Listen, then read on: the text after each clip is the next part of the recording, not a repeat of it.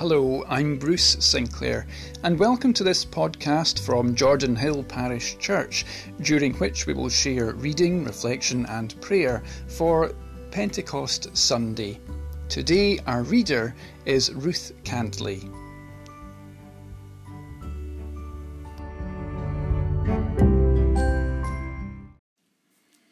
Our reading this morning comes from the book of Acts, chapter 2, and reading from the beginning the coming of the Holy Spirit. When the day of Pentecost had come, they were all together in one place. And suddenly from heaven there came the sound like the rush of a violent wind, and it filled the entire house where they were sitting. Divided tongues, as of fire, appeared among them, and a tongue rested on each of them. All of them were filled with the Holy Spirit and began to speak in other languages as the Spirit gave them ability. Now there were devout Jews from every nation under heaven living in Jerusalem. And at this sound the crowd gathered and was bewildered, because each one heard them speaking in the native language of each. Amazed and astonished, they asked, Are not all these who are speaking Galileans? And how is it that we hear each of us in our own native language?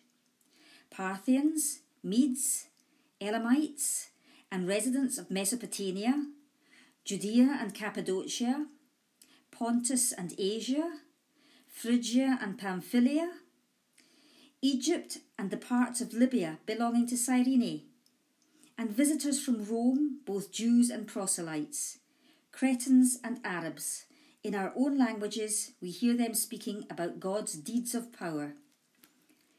All were amazed and perplexed, saying to one another, What does this mean?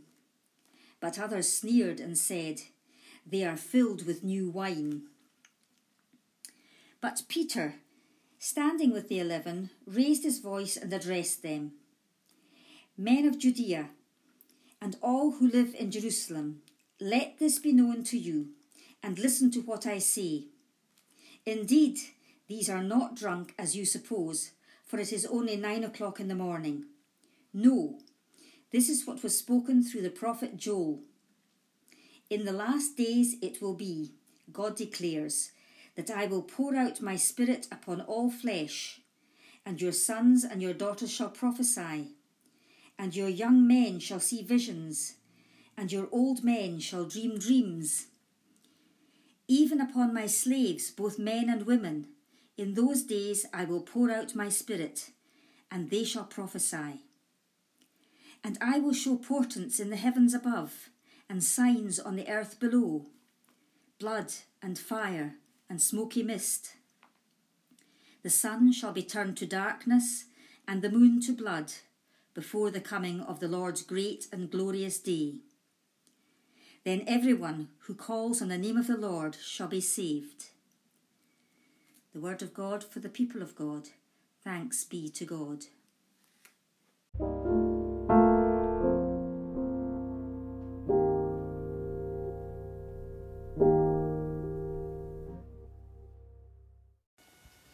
Excitement and the church are not necessarily two terms that we would put together naturally, yet today that's exactly what we're called to do.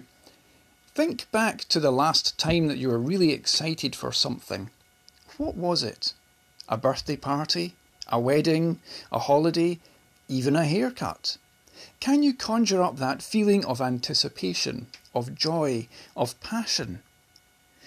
When we're passionate about something, we can really feel it, and so can the people around us. It's infectious. We talk faster and louder, the colour rises in our faces, and people wonder if we're burning up inside. And we are. That's why it's called being fired up.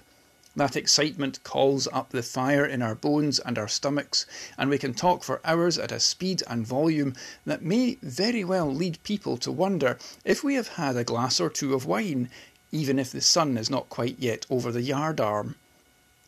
That kind of passion, that kind of excitement, that kind of love is contagious. You can feel the spark of positive energy in a room or a crowd, especially if we share things that have called to us, or changed us, or brought us great joy. And when we share in terms others can understand, it makes people want to be part of that experience or to take action. The fire spreads. Sometimes it's a slow burn, other times it's a wildfire driven by wind. In the passage from Acts, no one knew what to expect when the Spirit blew into that room all those years ago, igniting the church with love. They hadn't put together a committee or made careful plans. When the Spirit burst into that room, they were just an average church, a bunch of people who liked to tell stories and host meals, with their good and their bad habits, their fears and their faith all intermingled. Uncertainty about the future just as prominent as their love of singing and eating together and sharing. Jesus had left them. What would they do now? Who would they be? Why were they here? What was their point? What was their future plan? Questions perhaps not dissimilar to ones that churches are asking themselves today, redefining what they do and how they do it. On the day of Pentecost, there was a sound like a mighty wind, but it was not the wind. There was not real fire, but something that resembled it. We are dealing with a story here that is more about symbols than about hard facts. For this is a story, a classic in the early church, that was recorded so that the truth of what the church was becoming is portrayed as being blessed by God and being part of the fulfillment of His promise. The story of the fire of Pentecost, when the Holy Spirit came, reminds us that it is the church community that is at the heart of things, and that the church community will be at times given hope by this story. And sometimes the church community will be found challenged by this story too, to change and grow over the years the Holy Spirit bursts in again onto the life of God's people, a sound like a mighty rushing wind sweeping through that place where those nervous followers of Jesus had gathered, and it spreads, literally like a wildfire. It was dawn on that day of Pentecost, and the followers of Jesus were just gathered there to wait and to pray. And that new day burst open with an eruption of sound from heaven. Things were coming loose, things were breaking open was it a symbolic reminder of the same Spirit of God that brooded over the dark waters of creation in Genesis, bringing new life?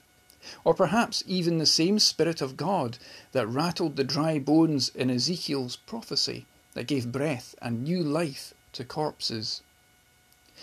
Then comes what appears like fire. The Holy Spirit moves and invigorates life in that early church. All receive the gift, all receive the inspiration, all receive that baptism of fire that was to transform a relatively small number of frightened individuals into a still relatively small number of men and women who, from somewhere, found the courage to speak up and act out in faith. Almost playfully in his story in Acts, Luke takes the tongues of fire and turns them into tongues that speak and speak not one language but many, though they all say the same thing. The eruption of the Holy Spirit leads to a proclamation by the community, and no one in the whole world was excluded from that explosive message. A message that ignores barriers of race and colour, gender or sexuality, age or ability.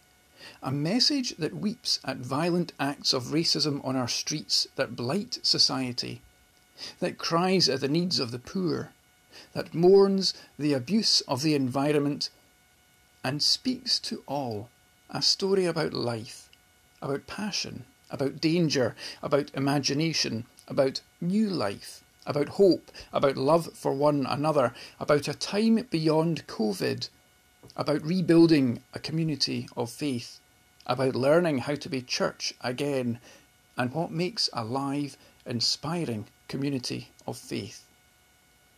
This story is more than just about external appearances, it is an internal transformation.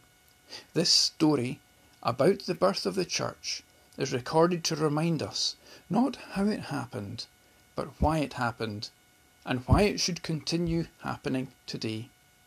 God calls us all to go out into the world and kindle the love and the warmth and the excitement and the passion that our world needs to hear. Amen.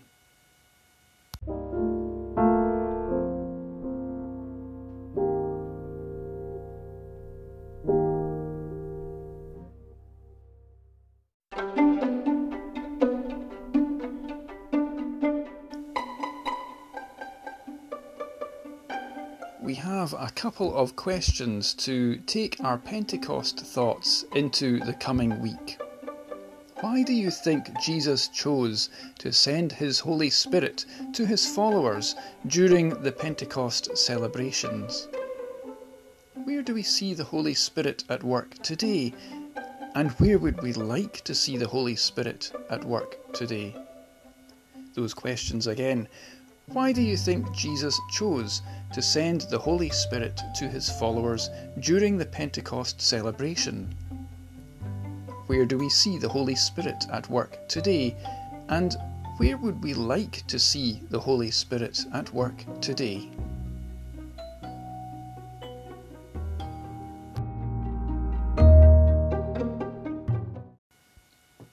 We come now to a prayer of gratitude and concern.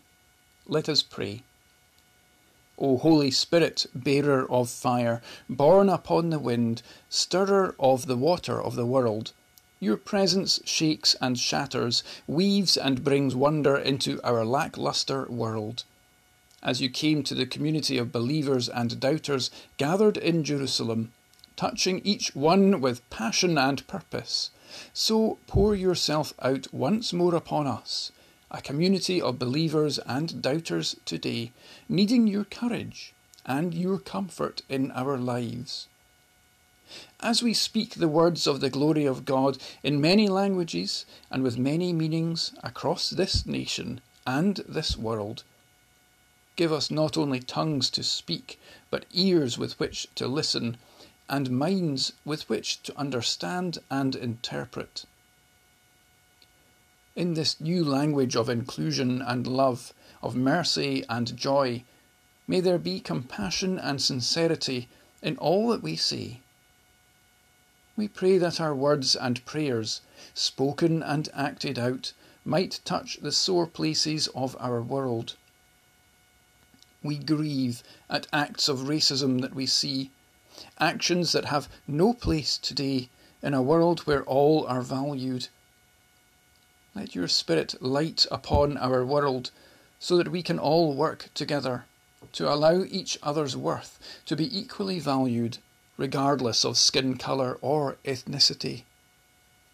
Light gently upon the poor and the hungry, the homeless and the refugee, the sick and unemployed, the downtrodden and oppressed, the angry and the grieving.